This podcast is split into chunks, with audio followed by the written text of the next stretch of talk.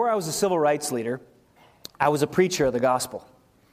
This was my first calling, and, I, and it still remains my greatest commitment. You know, actually, all that I do in civil rights, I do because I consider it a part of my ministry. I have no other ambitions in life but to achieve excellence in the Christian ministry. I don't plan to run for any political office. I don't plan to do anything but remain a preacher. And what I'm doing in this struggle, along with many others, grows out of my feeling that the preacher must be concerned about the whole man. There are a number of things that struck me in that, but this idea of our being concerned with the whole person really leapt out to me. And I think it's because he's saying it because God is concerned with the whole person. And, and the gospel is concerned with the whole person. And in our new series, which I'll explain in a minute, um, we're going to be concerned with uh, the whole person. But let's just take a minute and, and pray um, this morning and remember some of these important truths. Um, God, we come to you this morning and we thank you for being the inspiration of people like Martin Luther King Jr., for shaping his thoughts and actions with biblical truths that then ended up shaping so many people's lives, even people who wouldn't say that they, they um, were connected to the Christian faith, but um, his example, inspired by you, um, had that tremendous impact. And we're reminded uh, of how our faith can uh, motivate us to do the best things. And so, for every one of us in this room, what is the best thing that you're motivating us to do through our relationship with you? We want to be faithful to that call and to serve you in that way.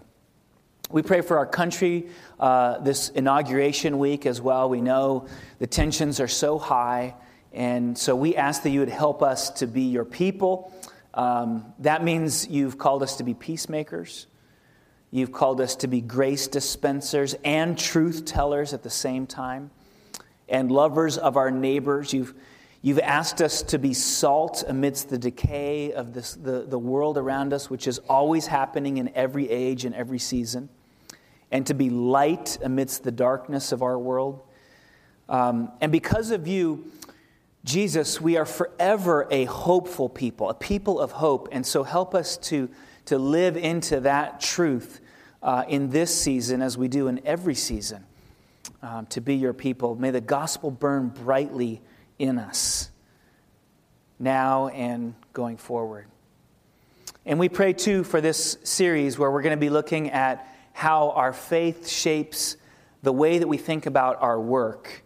God, would you meet us in these studies in the scriptures over these next few weeks?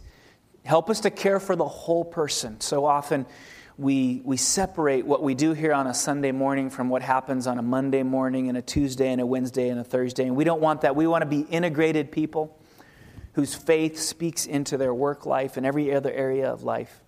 So help us this morning and in these coming weeks to dig deep and to be honest and to be courageous and to think um, uh, well about um, your plan for our lives and our work lives in particular. So teach us, we pray. And we're grateful to have confidence that you will do that because of your, your good scriptures. We thank you in Jesus' name. Amen. Amen. Well, if you've been around this church for a little while, you're familiar with uh, the Avodah ministry, which is our faith and work ministry.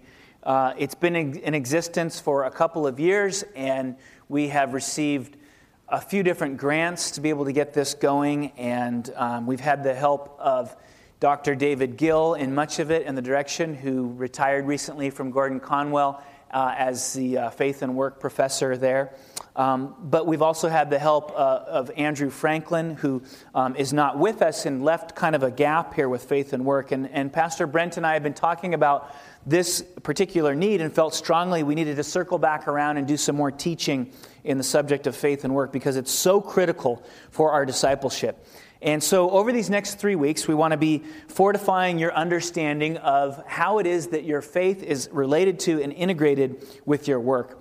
And this morning, we're going to start by looking at this word, avodah. This is the avodah ministry, and we thought really important for us to understand what, in fact, the word avodah means. It's a Hebrew word that means uh, work and worship, and sometimes it's translated as service. It can mean all of those things. And it forces us to grapple with the relationship between uh, our work life and our faith because the word itself contains sort of a combination of those two right at the heart of it. So, what I'd like to do is trace this word through some of the scriptures and see how God is working in the area of faith and work um, as we understand his original intention for us as human beings. So, would you open with me to Genesis 2, chapter 4? Genesis 2, chapter 4. If you need a Bible, raise your hand and we'll pass one to you. Um, love for you to be able to see the actual texts and dig into the words of Scripture. Um, that will be important. Genesis 2, verse 4, and it's on page 1, easy enough to find in that particular Bible that we hand out. What we're going to do is trace through uh, the Scriptures this, the use of this word, avodah, and from that glean a deeper understanding of how our faith relates to our work. And I've got a couple of questions for you this morning. The first one is what is work? And um, we're going to answer that by looking at this word, as I've said, avodah. The first thing that we see in the scripture is that work is part of God's good creation. Work is part of God's good creation. This, those of you who get up on Monday morning and you just feel lo- loathing about what you have to do, this may be a new thing for you. Um, you maybe have thought all your life that, that all work is, is just the result of the fall, right? But that's not actually true. If we look in uh, the beginning of Genesis in chapter 2, we're going to see that God made us and He designed us to be people who, who, who create things, who sustain things, who redeem things, who, who work in this world. We see in chapter 2, verse 4, uh, sort of the beginnings of this idea. Uh, says, These are the generations of the heavens and the earth when they were created, in the day that the Lord God made the earth and the heavens when no bush of the field was yet in the land, and no small plant of the field had yet sprung up. For the Lord God had not caused it to rain on the land, and there was no man to work, that's that word, avod, to work, the verb form, the ground. So, right at the very beginning, it was God's intention that there would be human beings in the garden to work the ground. And this was before the fall. And if you look down in verse 15, you'll see this reiterated. The Lord God took the man and put him in the Garden of Eden to work it and keep it. So, so part of the way God designed us was the including to include work in our lives to, to spend our days in this case working with the ground um, but we know that, that being stewards of creation and working with the ground results in all different other ways for us to be involved in work and that was god's intention for us from the very beginning and it was good work is not just a result of the fall it goes all the way back to god's good creation but we do see that, like everything else, work was tainted by the fall. And we don't have to look far to see that. After Adam and Eve ate of the forbidden fruit, turning away from God's command on their lives, choosing to do what they selfishly wanted to do instead of what God had commanded them to do, uh, a series of repercussions follow. And one of them is in chapter 3, verse 17. And to Adam he said, because you have listened to the voice of your wife and have eaten of the true tree of which I have commanded you, you shall not eat of it. Cursed is the ground because of you. Now that's that's bad because the ground is cursed, but it's better than it could have been because God didn't curse Adam himself, nor did he cur- curse Eve um, herself. He, he cursed the ground. In pain you shall eat of it all the days of your life. Thorns and thistles uh, it shall bring forth for you, and you shall eat the plants of the field. And so, this thing that they were to do in the garden, this work that they were to do, suddenly becomes much more difficult because as they, they go about uh, their efforts produce thorns and thistles uh, when they would have, it would have been easier um, for them previously. And if you look over in chapter 4, verse 12, you can see uh, another articulation of the same point. When you work, that's that word, avo, the ground, it shall no longer yield to you its strength. Isn't that the way it feels sometimes? That it just, for the amount of effort you're putting into it, it sure seems like there's just a little bit coming back. Because the ground is no longer yielding its strength like it would or could or should have or did in God's original created order. And so we see that the fall has marred work itself, has tarnished it, has made it less than what it originally was, made it more difficult. And not only has the fall affected the, the physical element, but it's also affected the relationships. So, so the relationships of people that are marred by the fall and the entrance of sin, that now begins to have an effect on work itself.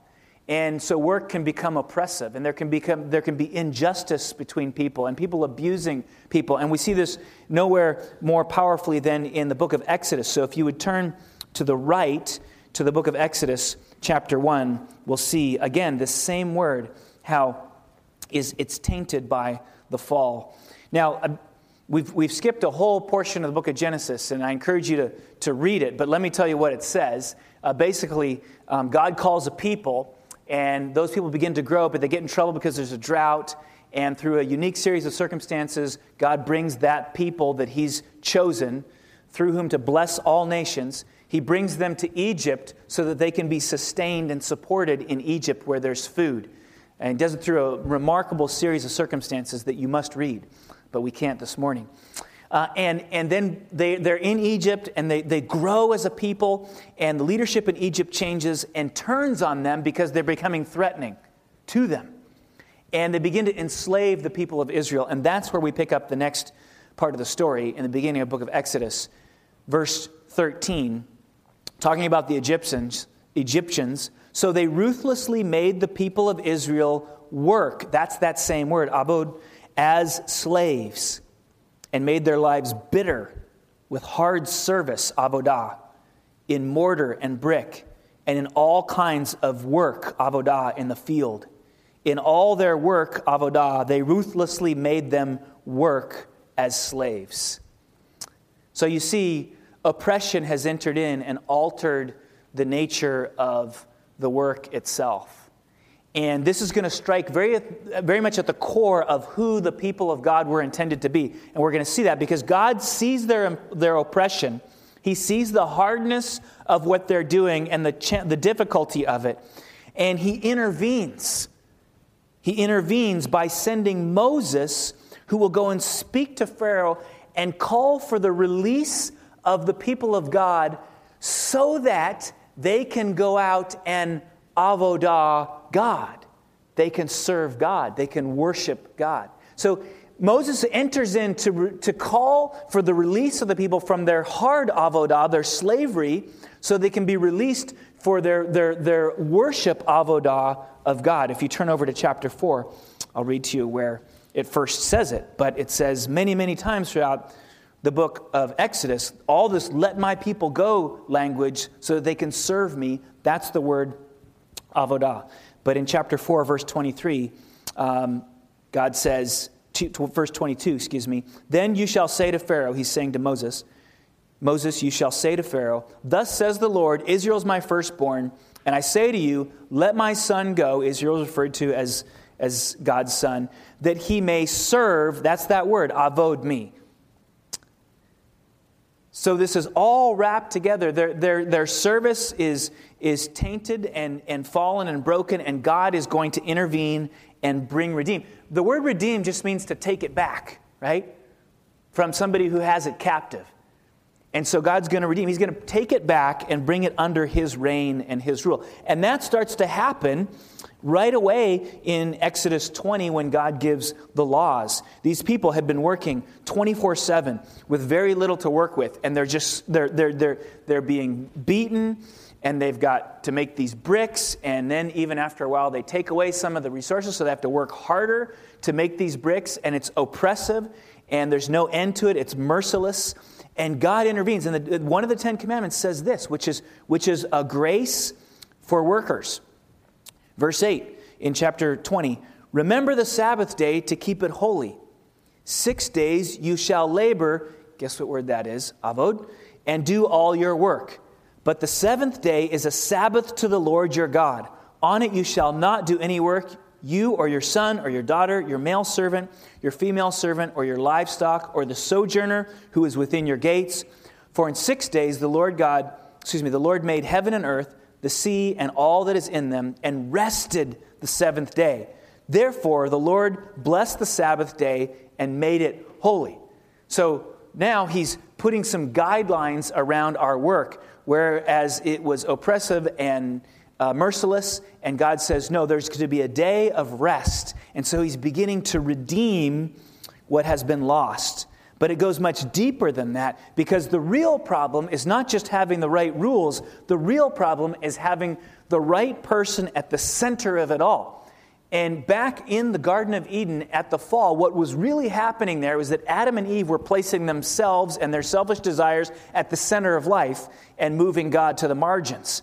And what God tends to do intends to do as he redeems his people is to bring himself back into the center. And that's going to change everything and it's going to change work. And that's what the tabernacle is. So associated with this whole season is the tabernacle, which just means the presence of God. And it will be for the people of God in this new community that he's establishing through the 10 commandments and the pulling the people out of Egypt and giving them a space, establishing this new community. And the tabernacle is at the center. And now everything that they do is going to be in the shadow of the tabernacle. And it's all going to take meaning and shape and form according to the presence of God at the very center of the community. Back in the garden, um, God was at the center, and all of creation was declaring the glory of God. That's what creation is for, to declare God's glory. We, we studied that last week when Pastor Brent preached from Psalm 19. The heavens declare the glory of God. Even working the soil, working the soil is materially participating in the declaring of God's glory that the creation is already doing. It's a way for humans to be involved in that, that very declaration of God's glory and majesty. But when God was marginalized, that was, that was corrupted. And in this new community, it's being brought back to the center so that work, can become worshipful again. So that it can be understood for what it really was intended to be. So that when we look through the rest, and I'm not going to read all the scriptures, but when we look through, we see that if you bring your sacrifice to, to, the, to the tabernacle and offer sacrifice, that's your avodah, that's your work, that's your service to God, it's your worship. It's all the same, it's tied together. If you sing in the choir, that's your avodah. You sing in worship to God. It's your service. It's the same thing. If you celebrate Passover, which is a worship, worshipful celebration, that's your avodah. That's your service to God. But not only is, is it in those very tangible ways, it's also spiritual, tangibly spiritual things. It's also in what we would consider to be oftentimes the more mundane things. If you work in the field, that's your avodah. If you make fine linen, it says, that's your avodah. So the two are brought back together the way God originally intended it to be. That our work is part of our worship of God. Um, the, the words are used interchangeably. The word is used interchangeably in that way. So when we create, or we care for, or we fix, or we participate in God's creation, we're participating in the declaration of God's glory that His created world is making 24 7.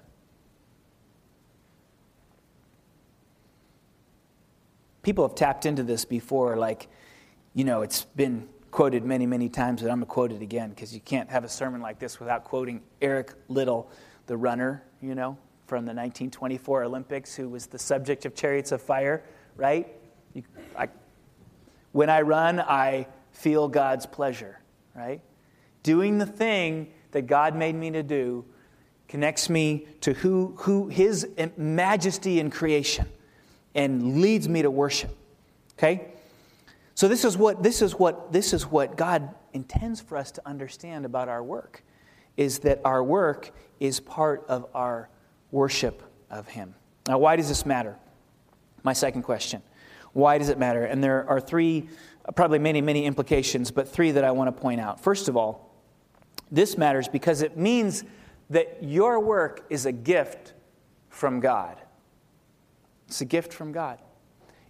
The pre fall story reminds us that work is good. Now, that's hard for some of us who get up on a Monday morning and we hate our jobs, right?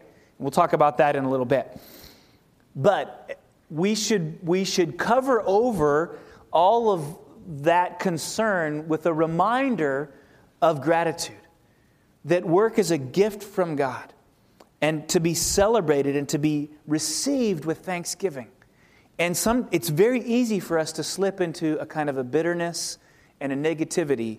And for some of us, what we just need to do is be reminded of the gift that we've been given and to exercise the discipline of gratitude in relation to our work. It feels good to produce something. We're made to do that, to, to help, to fix something that's broken. It's, a, it's part of our God given design. So if you're a young person, you need to be challenged to think carefully about what you're going to do in your life for your work. And you've got a whole community of people, some of whom have been working for many years in all different kinds of fields in this church. And wouldn't it be great if we could help our young people figure out what God is calling them to do for their work? A while back, we did this thing, bring your pastor to work, and I would go to people's workplace, and it was great. I still want to do it. So, like, send me an email. I will come and buy you lunch and see where you work. Um, really, it's, it's really wonderful because it helps me get understand more. I mean, when I'm preaching, it helps me understand what people are dealing with eh, on their day to day basis.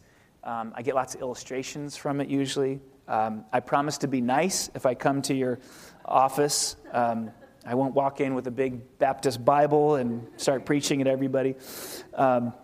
But what if we also did this with some of our young people? We said, hey, you're not sure if you want to do this? Why don't you come and spend a day with me and see what it really means to be an engineer? or what it really means to be a nurse or whatever it is, and give people the opportunity to see uh, beforehand what this is like. We could, we could bless our young people so much in doing this. Like I said before, if you are working, be grateful.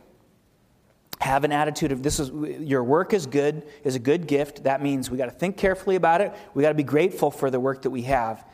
And it also says something to those of us who are struggling with work, who are underemployed or unemployed.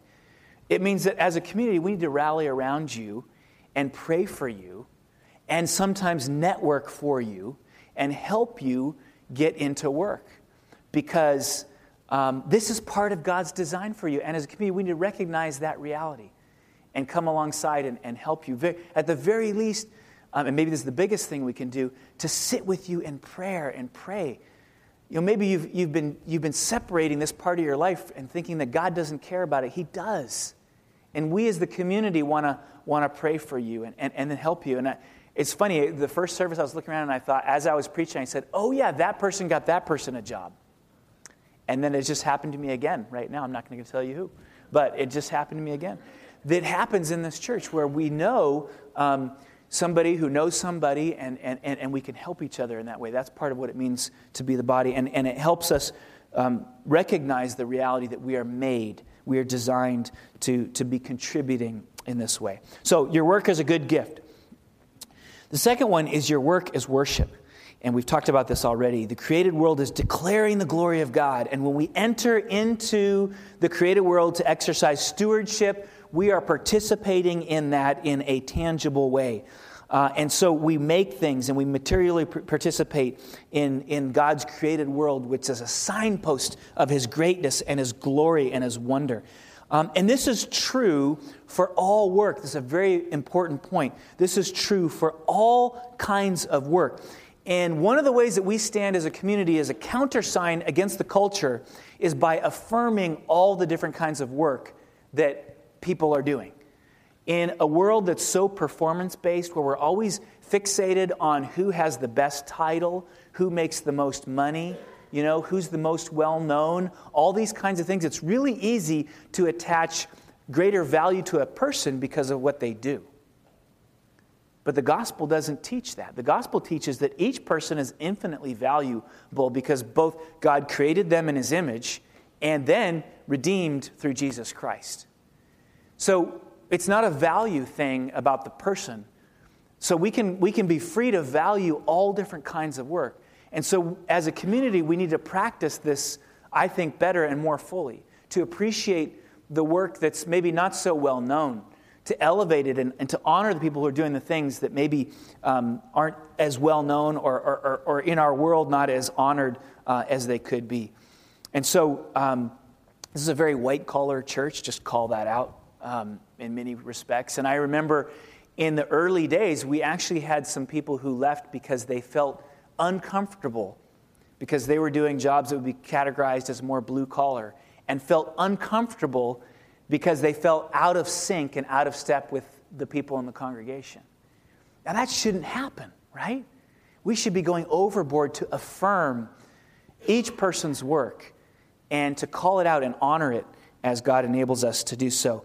Um, this could be the same for uh, you know people doing blue collar type of jobs or people who are staying at home, whether it be stay at home moms or stay at home dads. Um, to affirm that as actual genuine work that needs to be done. Sometimes we don't affirm that. Um, and I think of uh, what Martin Luther King Jr. said, um, again, just to bring uh, in honor of tomorrow. He said this about um, people's work in this light. He said, If a man is called to be a street sweeper, he should sweep streets even as Michelangelo painted, or Beethoven composed music, or Shakespeare wrote poetry. He should sweep streets so well that the hosts of heaven and earth will pause to say, Here lived a great street sweeper who did his job well. What a countersign to our world, right? This is what we're called to in the gospel to honor each person for what they bring. So that's number two. Your work is worship. And then number three, there is, there is hope for your work. And some of you, when we're talking about the, the Israelites in Egypt and you know, the bricks and the slavery and the oppression, and you're just raising your hand saying, Yeah, that's me right now. Well, maybe not literally, but I feel like that, right? I feel there's injustice in my workplace, there's oppression, I feel pressed in upon on all sides. I feel like I'm trying to make too much without enough, just like the Israelites had to make all these bricks without enough materials and resources. I can't do it all. The weight is crushing me. I hate my job. And what you need is a Moses moment. You need Moses, you need that moment where God intervenes and says, Let me redeem this broken circumstance for you. And some of us, because we have failed, and I think as pastors, we've failed to do a good job of helping people in their discipleship integrate their faith and their work. And the result of that sometimes is that we don't think to ask God to help us in our workplaces. And we just suffer on. We say, well, this doesn't have any bearing on the kingdom anyway, so I'll just suffer along. And we don't pray, and we don't invite others to pray for us, and we don't try to figure out, you know, using the scriptures, what should I be doing differently? You know, what does God have to say in His wisdom to help me in this particular circumstance? And for those of us who are feeling that this morning, you need this Moses moment. What I, what I mean by that is the moment when God intervenes, and maybe this morning could be that moment for you. When, God, when you open your heart and you say, God, I need your help with respect to my work because it's a mess and I can't handle it and I hate it. Would you come in and intervene? Would you come in and redeem, take back what seems to have been taken away from me?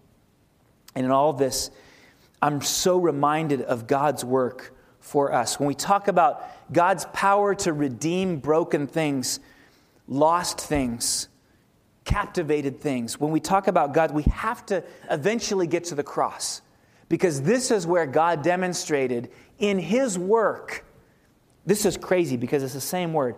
Isaiah 42 says, Behold, my servant, the same root, evod, was the same root of avod and avodah whom I uphold, my chosen in whom my soul delights, I have put my spirit upon him. He will bring forth justice to the nations. And if you fast forward in Isaiah to Isaiah 53, where you have the suffering servant, which is clearly a picture of what would happen in the New Testament when the Messiah would go to the cross and offer himself an atoning sacrifice, that word servant is the same word. In other words, God's work is to redeem us. That's his work. And he's done it so that the redemption of all things could begin to take place, including our work.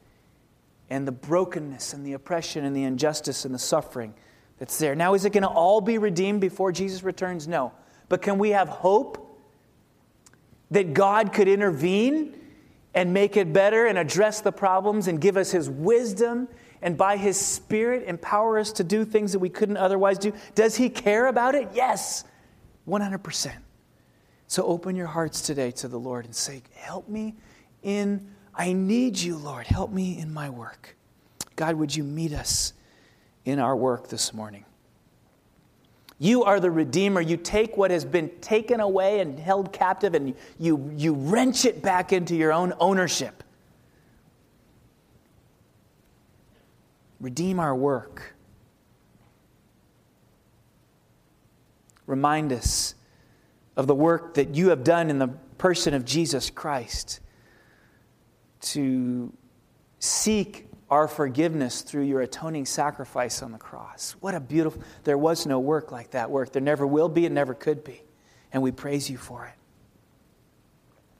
This morning, if you're here with us and you haven't placed your faith in Jesus Christ, what the Bible teaches is that the way to respond to what Jesus did on the cross is to respond in faith, to put your faith in Jesus Christ as Lord and Savior, to let Him be your leader and to acknowledge that He's the only one who could save you from your sin and reconcile you to your Maker so that you can get God back in the center of your life, so that work, which maybe is your idol right now, can take its proper place in your life. So the problems of work, the challenges of work can be addressed because now God is at the center of your life. If you haven't put your faith in Jesus Christ, today is the day to do that.